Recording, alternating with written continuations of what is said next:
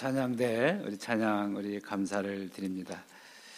어, 저는 어, 우리 어, 여러분 여기 소개해 주신 것처럼 로마 이탈리아 로마에 있는 로마 연합교회 담임 목사 홍기석입니다.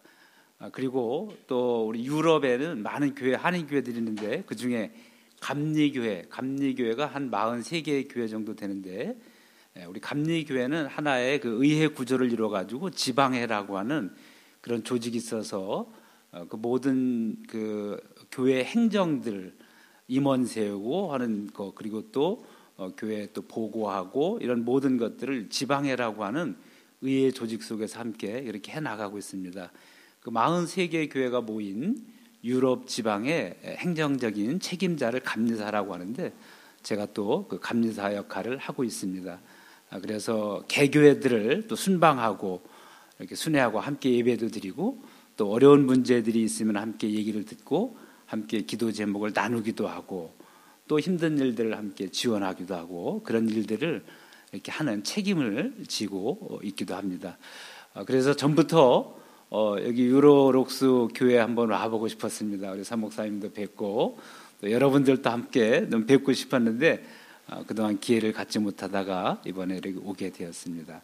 우리 하나님께 감사와 영광을 드리고 또 여러분에게도 함께 예배를 드리게 돼서 어, 감사를 드립니다.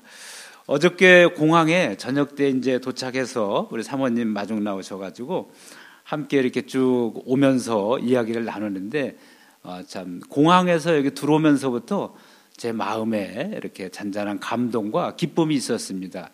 여기 교회 이름이 유로록스, 유로룩스 한인교회 그렇죠?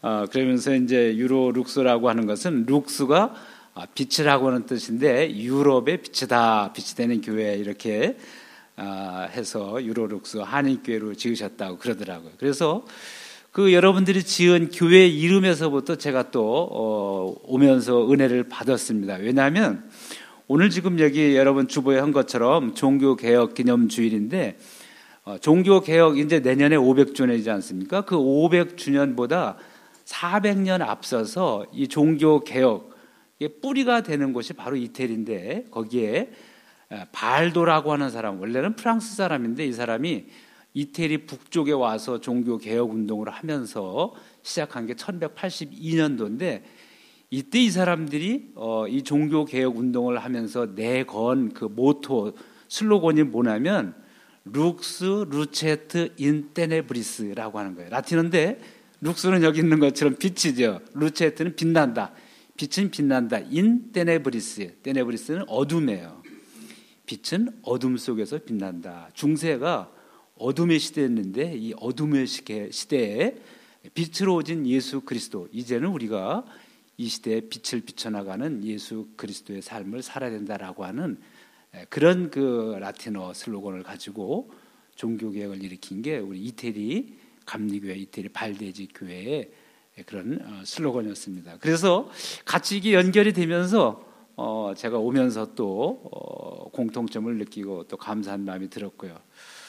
그리고 어 여러분들 교회가 1996년도에 이제 세워서 보니까 20주년 이렇게 어, 써 있더라고요. 보니까 여러분 홈페이지도 보니까 어느 분이 하신데 잘 예쁘게 자르셨는데 이쪽이니까 20 안내 이렇게 가지고 어, 봤어요. 저희 교회도 1996년 4월 28일 날 정식 창립 예배를 드리고 올해가 20주년이에요.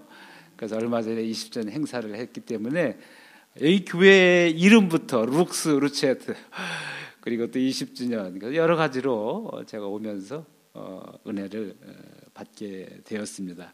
오늘 어, 이제 종교 개혁 주일이라고 했는데 어, 지금이 무슨 뭐 중세 시대처럼 어둠의 시대도 아니고 이렇게 어, 요새는 빛이 너무 잘 돼 있잖아요. 밤에도 뭐 어, 이 뭐 리드 등부터 해가지고 뭐 어둠이 있을 수가 없는 그런 것인데 그러나 얼마나 이 시대가 어둡습니까? 오늘 기도하신 분 또 기도해서 어, 세계가 그렇지만 특히 우리나라가 어둠 속에서 특히 나라의 최고 이 운영자인 대통령이 이런 그 주술과 아, 이런 샤머니즘 오늘 보니까 외국 신문에 그렇게 다 소개됐더라고요.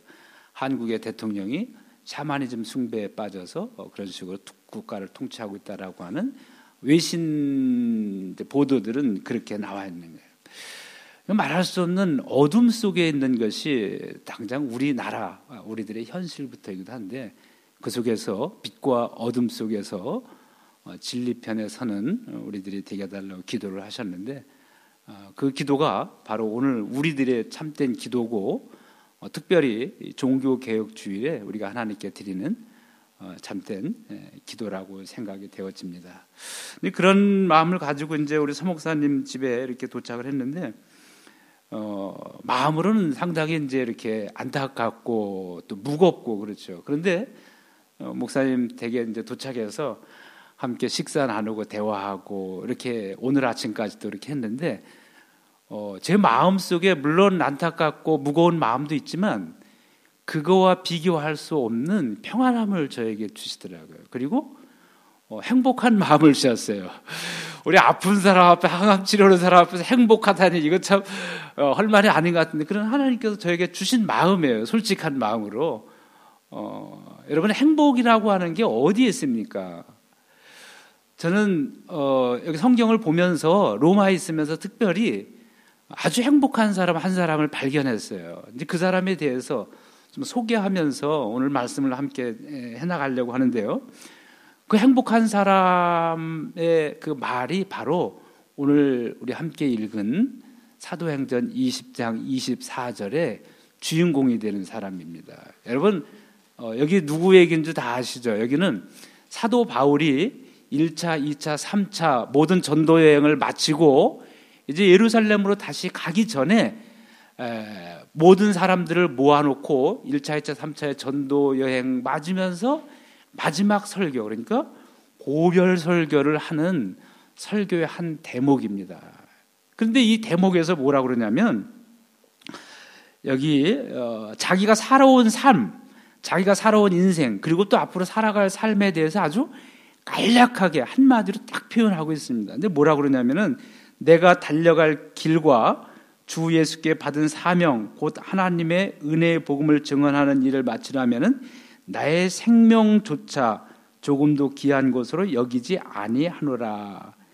바울이 이렇게 평생을 쭉 살아왔는데 자기 삶을 살아오면서 정말 아주 그 붙들려서 미쳐서 살아온 그 일 한 가지가 있는데 그 일을 위해서 자기는 자기 목숨, 생명도 조금도 아깝게 여기지 않고 살아왔다라고 하는 거예요. 여러분, 우리가 고생하고 노력하는 이 모든 건 뭐예요? 우리가 잘 살자고 그러는 거 아닙니까? 목숨보다 생명보다 중요한 게 어디 있어요? 그래서 에? 뭐 흔히 생명이 아깝거든 목숨 돈을 내놔라 그러면은 거기서 나는 생명 괜찮아 돈 간직할 거야 나를 죽여 뭐 그런 사람이 어디 있겠어요? 다 이제 어, 결국 살자고 하는 건데 여기 바울은 자기의 생명도 아깝지 않게 여겼던 일 그것을 붙들고 지금까지 살아왔다라고 하는 거예요. 여러분 뭐가 행복한 삶인가요? 자기 살아오면서 내 목숨과도 바꿀 수 있는 일, 나의 생명도 조금 더 아깝게 여기지 않냐고 내가 할 수 있는 일, 거기에 내가 빠지고 붙들리고 미치도록 할 수 있는 일이 있다라고 한다면 그 사람은 행복한 사람입니다. 사회적으로 뭐 부를 축적했다든지 뭐 높은 자리에 앉아 이것이 문제가 아니라 사람들은 어떻게 평가할지 몰라도 내 목숨도 아깝게 여기지 아니하고 내가 몰두할 수 있었던 일이 있었다라고 한다면 그리고 마지막에는 그 일을 위해서 내 생명을 기꺼이 내놓을 수 있는 그런 일 그런 일이 있다면 그 사람은 행복한 사람이죠. 근데 보니까 바울이 바로 그런 사람이에요. 지금까지도 내가 그렇게 살아왔고 앞으로 예루살렘에 가고 얼마 남지 않은 내 생명이지만 앞으로 남은 생에 하나님께서 나를 언제 부르실지 모르지만 그 생애도 앞으로도 마찬가지로 여기 나의 생명조차 조금도 귀한 것으로 여기지 아니하노라. 현재와 미래를 다 포함한 말로 지금 이야기를 하고 있습니다. 과거와 현재와 미래 이 모든 것 속에서 자기는 목숨을 바쳐서 일할 수 있는 그 일을 붙들고 살아왔기 때문에 행복하다. 그렇게 얘기했어요.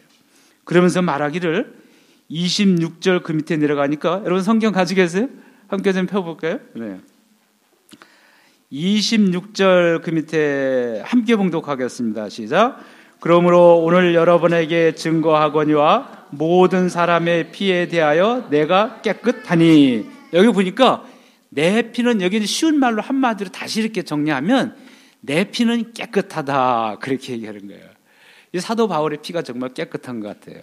뭐 우리가 말하는 뭐 피에 뭐 콜레스테롤이 하나도 안 끼고 뭐 지방이 하나도 안 끼고 막 그런 것도 돼 있을 것 같아요 사실은 그런데 그거보다는 자기 인생이 정말 하나님 앞과 역사와 사회 앞에서 부끄럽지 않게 자기가 옳다고 믿는 바 자기가 진리라고 여겼던 것 그거에 대해서 자기 목숨도 아깝게 여기지 않고 살아왔기 때문에 내 피는 여러분들 앞에서 깨끗합니다 이렇게 선언을 한 것이 바로 사도 바울의 삶이었습니다. 그런데 여러분 그렇게 깨끗하게 행복한 그러면서 저는 이제 로마가 바울의 마지막 선교 지점이거든요.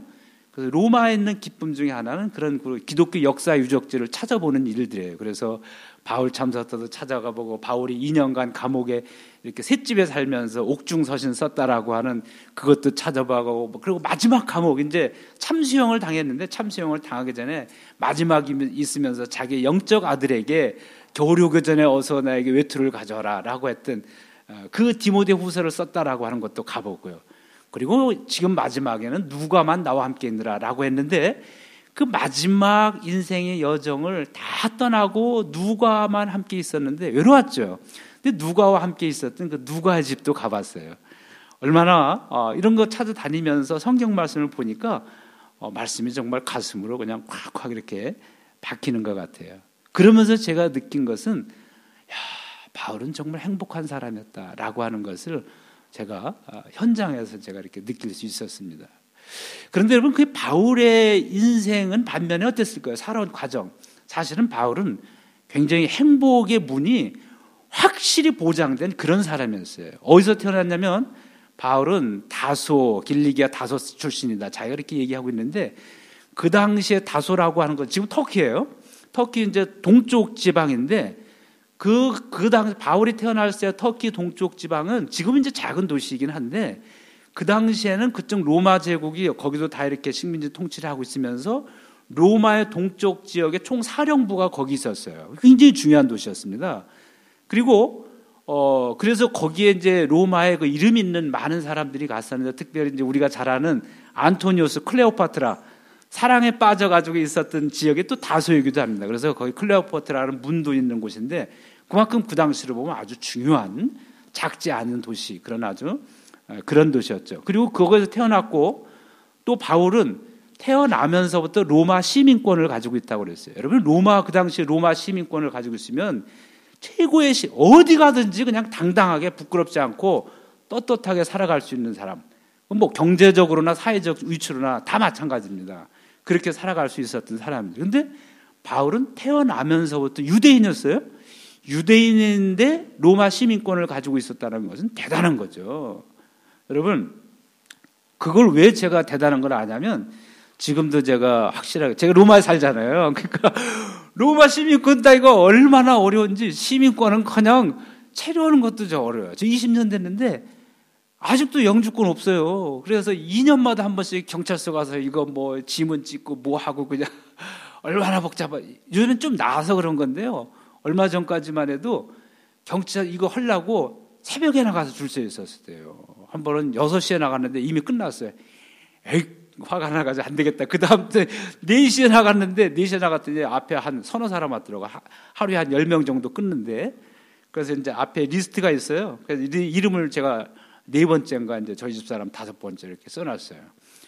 그리고 이제 아침 9시부터 하니까 그래서 갔다가 이제 나중에 와야지 하고 이제 갔습니다. 갔다 와서 이제 9시에 이제 이름 부르면 나가려고 네 번째니까 했더니 안 불러. 그래서 아니 나 네 번째 써놨는데 어떻게 된 거냐 그랬더니 네 이름 없대. 어찌 좀 보자 그랬더니 그 다음에 온 사람이 종이를 지워버리고 다시 자기가 첫 번째 써놓고 가버린 거예요. 와, 그래가지고 안 되겠어. 그 다음에는 1시에 가가지고 일본어를 써놓고 아침 7시까지 기다렸어요. 와, 눈물. 여러분, 체류증 하나 받으려고 이렇게 목사가 눈물 나는 일이죠. 그랬어요. 그런데 로마 시민권을 가지고 있으면 새벽에 줄 쓸 필요가 없거든요. 그러니까 그거 보니까 바울이 얼마나 아주 뛰어난 사람인지 제가 확실히 제가 예, 그 부분에 대해서는 제가 증인이에요.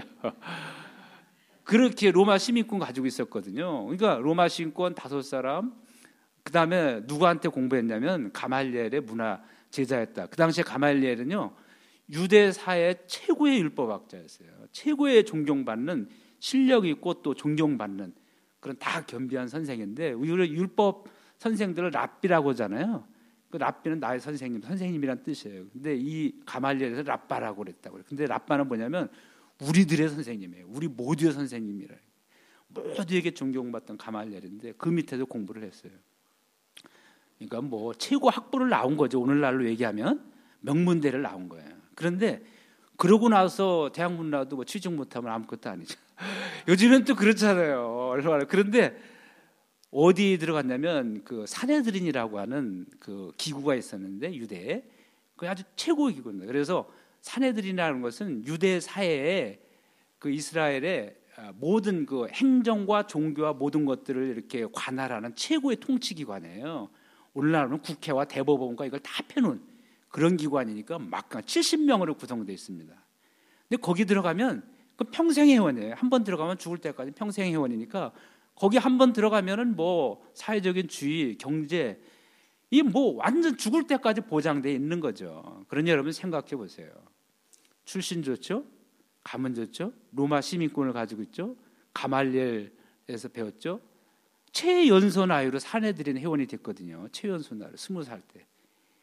이야, 그러니 뭐 사람들이 이 유대 사회 차세대 최고 따라올 수 없는 최고 지도자로 딱 이렇게 급부상한 거예요. 이런 사람이 바로 사도 바울이었거든요. 그러니 뭐 행복의 문이 뭐 쫙 그냥 탄탄대로로 열려 있었던 것이 사도 바울의 삶입니다. 그러나 여러분 제가 바울에게서 느꼈던 행복은 이것은 아니었습니다. 이것은 아니고 어느 날 예수 그리스도 부활하신 예수 그리스도를 만나고 세상이 평가했던 모든 행복의 조건들을 완벽하게 가지고 있던 이 모든 것들, 이 모든 것들을 바울이 뭐라고 그러냐면은 빌립보서에 있는 감옥에서 그렇게 얘기했어요. 내가 이 모든 것들을 예수를 만난 다음에는 배설물처럼 여겼노라. 여러분 배설물이 뭔 줄 아세요? 배설물 이제 쓰레기, 찌꺼기 이런 것들이 있는데 또 뭐라고 했냐면은 우리가 화장실에서 보는 우리 그 뒤에서 나오는 배설물 이거를 말하고 있는 거예요. 여러분 우리가 세상에 있는 어떤 스펙들, 좋은 것들 이런 거 버리기 얼마나 아까워요. 그래서 우리는 작은 거 있어도 어떻게든지 이력서 쓸 때 막 부풀려서 그럴 듯하게 써서 막 쓰잖아요. 근데 여러분 사도 바울은 쓸 게 얼마나 많아요. 정말 한 줄만 써도 그냥 빛나는 그런 그 이 경력들인데 이런 모든 것들을 배설물처럼 버렸다. 여러분 아침에 본 여러분 화장실에서 본 거 아까워 가지고 내 건데 해 가지고 좀 이따 내려야지 하고 그러는 물 있어요? 어 이거 안 내려가지? 그럼 물 떠다가 그냥 막 팍팍 버 가지고 조금이라도 남아 있어 이거 또 남아서 또 버 가지고 그냥 어떻게든지 막 에? 예? 빨리 내 버리려고 하는 게 배설물 아니에요? 바울은 그렇게 여겼다는 거예요.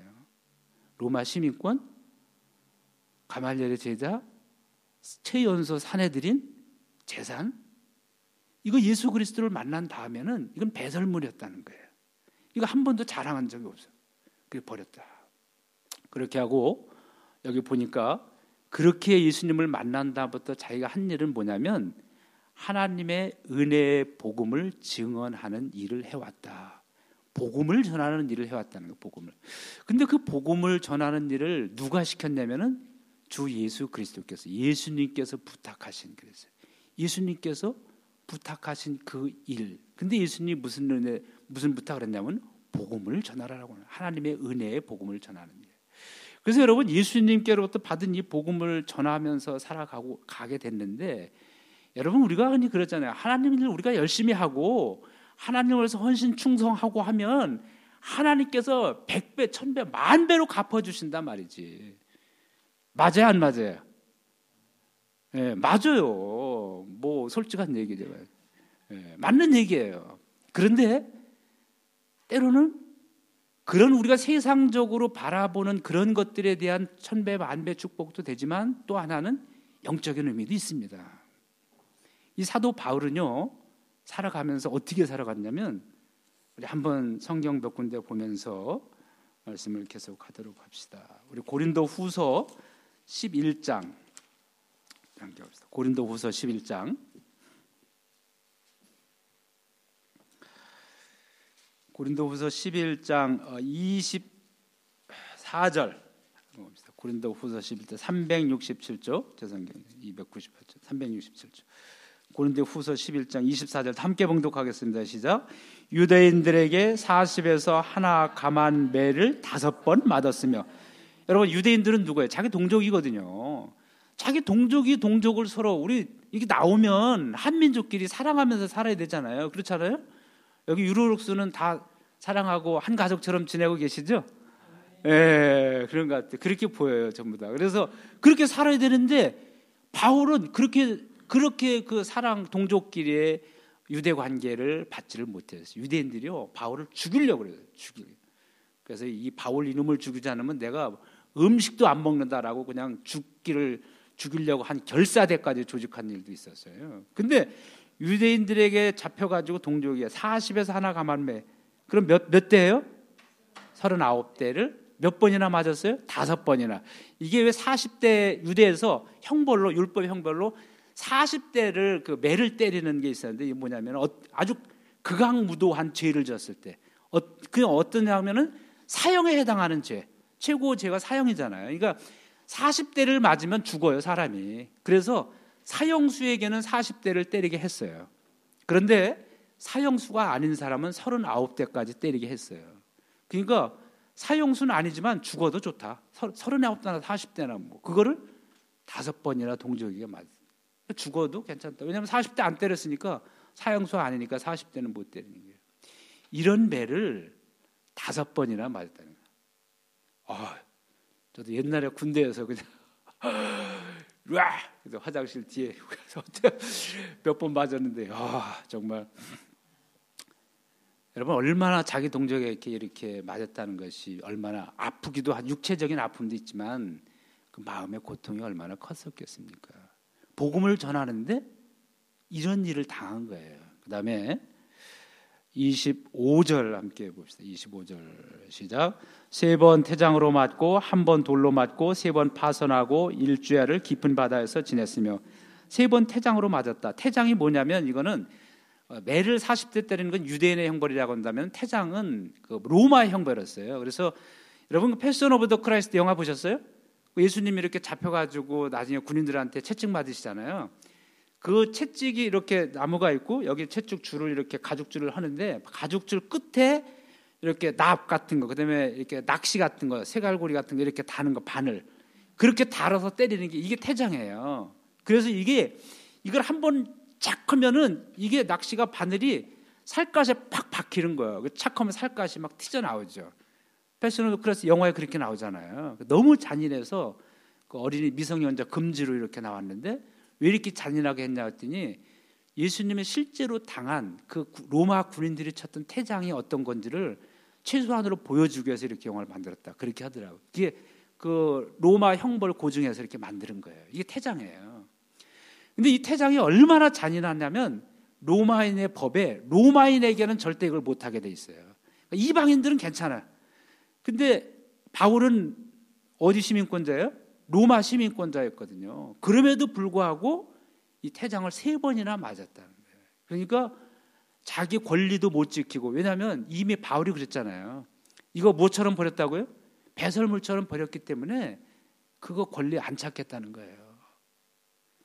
복음을 전하는 일을 위해서라고 한다면 예수 그리스도께서 복음을 전할 위해서라면은 나이가 안 차게 다 버린단 말이죠. 그렇게 하고 태장을 세 번이나 맞았어요. 쭉 그런 얘기가 나와요. 강도의 위험, 뭐 산의 위험, 거짓 위험, 형제들의 위험 이런 많은 위험들이 있는데 여기 그 밑에 27절로 한번 내려가 봅시다. 27절 시작. 또 수고하고 애쓰고 여러 번 자지 못하며 줄이며 목마르고 여러 번 헐고 춥고 헐벗었노라. 여기 보니까 잠을 못 자고 굶고 헐벗고 추위에 떨고 이것이 바로 바울의 삶이었어요. 그리고 고린도 전서에 보면은 만물의 찌꺼기처럼 되었다. 찌끼. 우리 심한 욕할 때 이 쓰레기야 그러잖아요. 쓰레기. 치욕, 치욕이죠, 치욕. 그런데 사도 바울은 복음을 전하면서 자기는 쓰레기 취급을 받았다. 그렇게 얘기를 하고 있어요. 여기 위에 아까 하나 내렸는데 여기 태장 받은데 한 번 돌로 맞고 돌로 맞은 적도 있었죠. 돌로. 돌로. 루스트라 1차 전도 여행 때인데 루스트라 가서 복음을 전했어요. 그런데 그곳에서 막 복음이 막 그 전에 잘 나가고 막 그러니까 유대인들이 와가지고 바울 이놈의 자식 죽여야 되겠단 말이지. 해가지고 다 돌 들고 와가지고 막 돌로 바울에게 던졌어요. 죽었어요. 죽은 사람 갖다 버려야 되니까 성 안에 있으면 안 되죠. 시체를 성 바깥에다가 갖다 버렸어요. 밤이 됐는데 하나님께서 살려주셨어요. 다시 찬잇을 맞고 다시 깨어난 거예요. 새벽에. 여러분 자기가 거기서 복음을 전하다 돌로 맞은 곳, 그래서 죽었던 곳, 여러분 거기 다시 갈 수 있겠습니까? 아니 10년, 20년 후에는 아무도 없을 때 한번 가볼 수도 있겠죠. 뭐.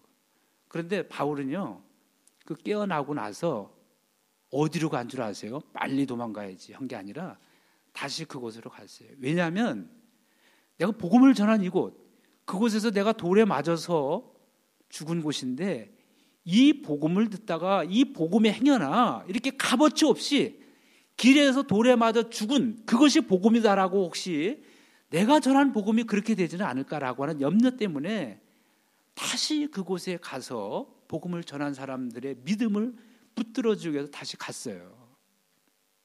그 현장에 있었던 한 사람이 누구냐면 디모데였어요. 그래서 2차 전도여행 때 디모데가 바울을 따라 나섰습니다. 그 바로 디모데 후서 전서에 쓴 그 주인공이 되는 디모데 영적 아들이라고 했어요. 여러분 이렇게 바울이 살았거든요. 근데 여러분 하나님을 위해서 복음을 위해서 살아간 사람의 삶이 과정이 왜 이래야 될까요? 왜 이런 하나님을 위해서 일한다라고 한다면 영적인 하늘의 축복은 하늘의 신령한 복은 뭐 물론이지만 이 땅에서도 화려한 그리고 건강한 그리고 행복한 이런 것들을 자기가 배설물질을 버렸던 것보다 적어도 더 말할 수 없는 더 뛰어난 것을 좋은 것을 하나님께서 채워 주시는 것이 그게 원칙 아니겠느냐 이 말이에요. 근데 바울은 이렇게 당했거든요. 그런데 그러면서도 바울 속에 머리에 항상 떠나지 않냐는 그 한 가지가 있어요. 뭐냐면 28절. 그 밑에 함께 봉독하겠습니다. 28절 시작. 이 일 외에 아, 다시 28절 다시 봅시다. 이 외의 일은 고사하고 아직도 날마다 내 속에 눌리는 일이 있으니 곧 모든 교회를 위하여 염려하는 것이라. 교회를 위해서 늘 교회는 왜 그렇습니까? 예수 그리스도 피로 세우신 교회 이 교회를 통해서 아직 복음이 계속 전달돼야 되기 때문에 이 교회를 통하여서 하나님 나라가 이 땅에 이루어지고 어둠 속에 있는 많은 사람들에게 빛을 비추고 구원의 빛이 임하기 때문에 이 교회를 걱정하는 일이 마음속에 늘 있었던 거예요.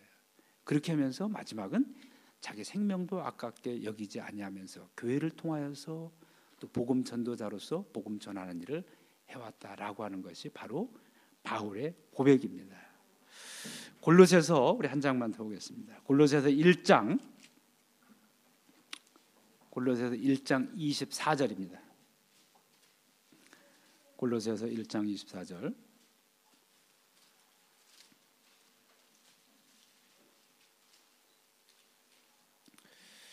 함께 봉독하겠습니다. 골로새서 325쪽 1장 24절 시작. 나는 이제 너희를 위하여 받는 괴로움을 기뻐하고 그리스도의 남은 고난을 그의 몸된 교회를 위하여 내 육체에 채우노라. 바울은 이런 그 고통을 당했을 뿐만 아니라 육체에도 말 못할 그런 심한 그런 그 문제가 있었어요. 문제. 바울도 자기 몸에 문제가 있는 걸 좋아했겠습니까? 아니죠. 그런데 바울이 결국 복음을 전하면서 깨달은 것은 뭐냐면 자기가 당하는 이 모든 고난들 그리고 자기 육체에 당하는 이 모든 고난은 예수 그리스도의 남은 고난. 예수께서 십자가에 달려 돌아가심으로써 온 인류를 위한 우리들 위한 대속의 제물로 돌아가셨는데 아직 이 땅에는 모든 인류가 구원받지 못했습니다. 아직도 어둠과 죄악 속에 살아가고 있죠. 아직 완전한 하나님 나라가 이루어지지 않았습니다. 그 하나님 나라가 완전히 이루어질 때까지 하나님의 말씀이 주권이 실현되는 그 날까지 닥치는 그 고난, 그 고난을 그 시대의 고난을 예수 그리스도께서 십자가를 지으신 것처럼 자기도 그 고난을 짊어지고 나간다라는 거예요. 그 남은 고난을 그의 몸된 교회로의 내 육체에 채우느라 그렇게 고백을 했어요. 어, 지난주에 우리 우리 교회는 이제 그 성악하는 학생들이 많아요. 그래서 성악하는 학생들로 구성돼서 어, 우리 선교 공연팀을 만들어서 이제 세계 다니면서 선교 공연을 하고 있는데 지난주에는 이태리 북쪽을 갔다 왔어요. 또레펠리체라는 알프스 몽블랑, 몽블랑과 몬테비앙코 알프스 산 이쪽에 있는 지역인데 거기에 가면 지금 이제 내년 500주년 종교개혁이잖아요. 그것부터 400년 앞선 아까 lux lucet in tenebris라고 하는 모, 그 모토를 내건 발데지 교인들이 알프스에 숨어 살면서 신앙의 자유와 진리를 지켰던 사람들의 본거지가 있어요. 그러니까 거기가 어, 개신교의 뿌리라고 볼 수 있어요. 사실은 뿌리인데 그곳에 갔어요. 그곳에 찬양하고 그랬는데 알프스 산 속에 이제 동굴을 한 들어갔는데 이 사람들이 그 카톨릭과 관군이 막 박해를 하니까 그 박해를 피해서 알프스 산 속으로 눈 덮인 산 속으로 숨어 들어가서 동굴 속에 들어가 가지고 그 산 위에서 동굴 위에 빛이 이렇게 들어오는 그곳에서 밑에서 자기들의 그 당시는 일반인들 성경 못 봤잖아요. 그래서 자기들의 그 언어 방언으로 다 성경 번역하고 리폼 처치 자기들이 찬, 신앙 고백으로 찬송 만들어 가지고 그 동굴에서 성경 읽고 찬송하고 예배를 드렸던 거예요. 관군이 알았어요. 알아 가지고 나오라 안 나오죠. 그래서 그 바깥에다가 불을 막 떼운 거예요. 그래서 3일을 연속으로 불을 떼고 나중에 불이 다 끝난 다음에 들어가 봤어요. 그랬더니 거기 수백 명의 사람들이 어린이들, 여인들, 남자들 함께 다 부둥켜 안고 기도하면서 새카맣게 숫덩이가 되어서 죽은 모습들이 그 안에서 발견됐어요. 그 현장에 가서 우리 찬송하고 기도하고 왔어요. 세상에 내려와라. 세상에 내려오면 너희들이 행복하게 산다. 근데 이들은 내려가지 않았어요.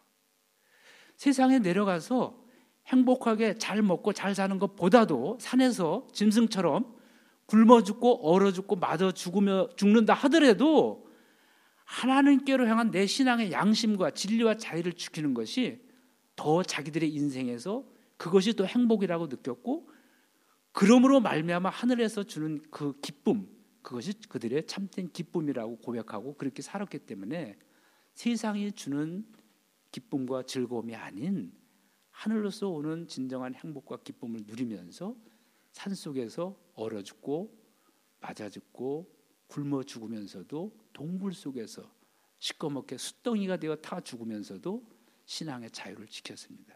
그것이 오늘 우리가 믿는 개신교의 뿌리가 되는 역사입니다. 이들도 그렇게 했어요. 어둠을 비추는 빛, 예수 그리스도 빛이신 예수 그리스도 따라가는 삶이라고 하는 것은 바울이 걸어갔던 것처럼 우리 또한 이 시대에 우리가 걸어가야 됨을 선언하면서 그렇게 살아갔습니다. 이제 오늘 이 시대에 어떻게 누가 그렇게 걸어가야 됩니까? 곧 우리가 그렇게 유로록스 이 교회 이름이 유로록스인데 우리가 그렇게 살아가야 돼요. 저는 사목사님 이렇게 보면서 우리 저희 교회도 그렇고 저도 많이 기도를 합니다. 하나님 왜 평생 하나님을 위해서 헌신하고 기도한 그리고 복음을 전한 자기의 모든 것들을 다 버려두고 하나님께서 주신 사명, 그 사명자의 길, 부름받은 소명자의 길을 걸어가는 사람들이 왜 이런 그 고통을 받아야 됩니까? 그런 기도가 많이 나와요. 저도 여러분 3년 어, 전에 심장암 수술했어요. 그리고 그 다음에는 또 뇌경색으로 병원에 입원되었어요. 또 얼마 전에 이 방광염 전립선 비대증이 생겨가지고 또 병원에 가서 치료하고요. 수술해야 된다 그랬는데 안 했어요. 그리고 얼마 전에 여기 중양이 생겼다 그러는데 수술하는데 지금 아직 못 하고 그냥 다행히 이제 악성은 아니고 양성이라고 하는데 어쨌든 뭐 저도 막 그래요. 근데 저도 목회를 하면서 평생 어쨌든 다 부족하죠. 부족하지만 하나님 앞에서 우리 사회와 교회와 교인들 앞에서 부끄럽지 않게 살아가려고 몸부림치면서 그렇게 노력은 해 왔어요. 근데 왜 그럼 하나님 무슨 잘못이 있어서 이런 고통을 주십니까? 근데 주신 답은 그런 거였어요. 제가 그 초등학교 때 우리 아버님도 이제 목회를 하셨는데 엄청 뭐 그 시대는 다 그렇기도 했지만 엄청 고생하셨어요. 뭐 먹는 거는 먹을 수가 없어요. 그래서 맨날 산에 가서 칡뿌리 캐 먹고 그다음에 뭐 싱아 따 먹고 뭐 이렇게 어, 그 사르비아 꽃인가요? 그거 해가지고 해 먹고 뭐 별거 다 먹었어요.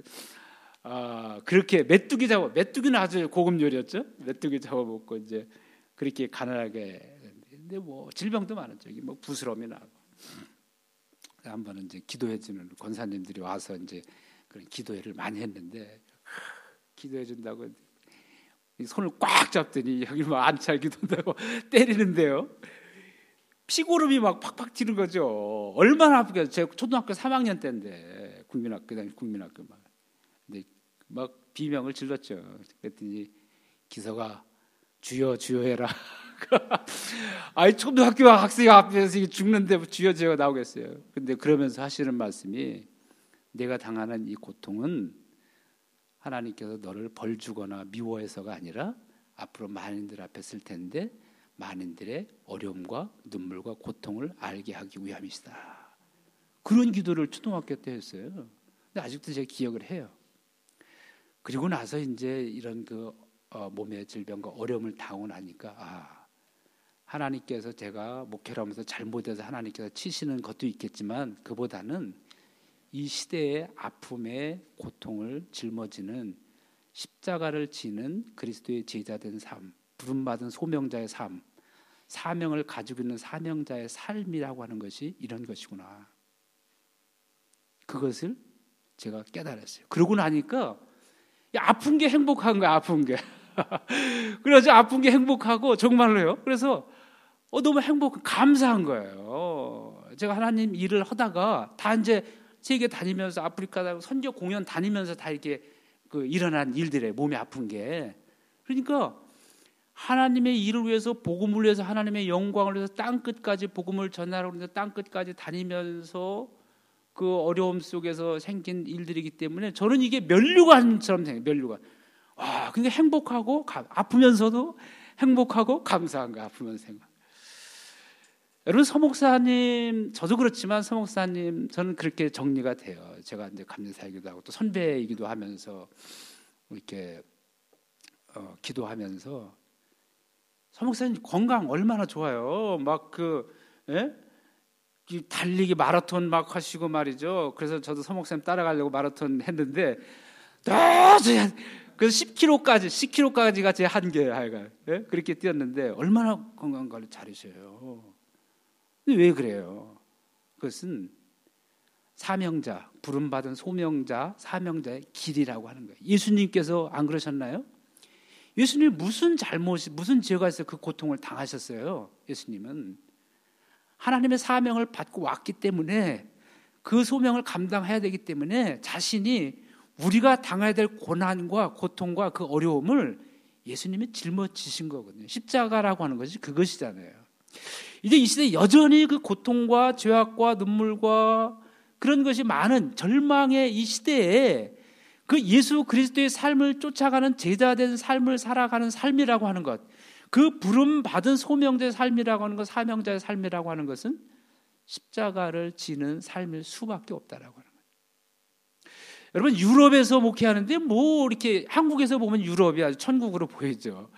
평생 돈 모아서 한번 관광 오고 싶은 곳. 그러나 이곳에서 살아가고 있는 우리들은 현실이 그런 거예요. 그렇지는 않잖아요. 유럽 사회, 특히 한인 사회가 가지고 있는 그 아픔들과 이런 것들이 얼마나 절망과 얼마나 많이 있어요. 로마도 그래요. 그 조국 부모 형제를 떠나와서 이곳에 살아가면서 당하는 그 고난과 눈물들 이런 모든 것들을 목회자들이 짊어지고 나가는 거예요. 시대의 십자가예요. 저는 그렇게 기도하면서 저를 위해서 또 선목사님들 기도하면서 그런 정리가 저한테 왔습니다. 행복한 거예요. 사도 바울이 곧 형장의 이술로 사라지면서도 행복에 넘쳐서 내 피는 여러분들 앞에서 깨끗합니다. 선언했듯이 행복한 거예요. 윤동주 십자가라고 하는 시가 있잖아요. 쫓아오는 햇빛인데 교회당 종탑 십자가에 걸려 있네. 십자가에 달렸던 행복했던 예수 그리스도처럼 나에게도 그런 기회가 주어진다면 조용히 목을 드리리이다. 예수 그리스도는 할 수 있으면 이 잔을 내게서 옮기시옵소서라고 땀방울 핏방울이 되어서 고난 가운데 기도하셨지만 결국은 십자가를 지셨어요. 행복했던 사나이라고 윤동주 씨는 표현하고 있어요. 가장 행복이라는 건 뭐, 뭡니까? 우리가 맛있는 스테이크를 뭐 막 먹어가지고 행복한가요? 여기 보니까 모, 모, 모젤강? 모젤 그 화이트 와인이 유명하다면서요. 저는 뭐 맛은 보질 못했습니다. 아마 그거 마시고 스테이크 같이 생선 먹으면서 행복감을 느낄 수 있을 겁니다. 그러나 진정한 행복은 어디에 있습니까? 내 몸이 살점에 다 찢겨 나간다 할지라도 절대 놓칠 수 없는 변할 수 없는 내 생명을 다 바쳐도 아깝게 여기지 아니하는 그 일을 위해서 내가 십자가에 달릴 수 있다면 행복한 사나이였다라고 윤동주는 고백하고 있는 거죠. 오늘 우리들도 그렇습니다. 우리 행복한 삶은 우리는 다 죽습니다. 다 그러나 이렇게 살았든 저렇게 살았든 어떻게 살았든 정말 놓칠 수 없는 정말 내 생명도 아깝게 여기지 아니하는 그 일 한 가지를 붙잡았느냐. 그리고 그 일을 위해서 내 온 생애를 다 거기에다가 쏟고 쏟으면서 살아왔느냐라고 하는 것. 이거 우리가 우리 스스로를 돌이켜 봐야 됩니다. 종교 개혁 주일인데 교회가 계획된 교회가 어디 있습니까? 이 건물인가요? 아닙니다. 교회는 우리 몸이에요. 우리가 교회예요. 우리 자신을 돌이켜 보면서 우리가 우리 자신을 돌이켜 보면서 다시 한번 그렇게 살아오지 못했다라고 한다면 여러분 이 일할까 저 일할까 계속 망설이고 계신 분 있나요? 이 일을 했는데 지금은 가장 이게 좋은 일인 거 했는데 한 5년째 해보니까 아니었네라고 버려지는 그런 일들 있나요? 우리는 그런 일들 많이 당하죠.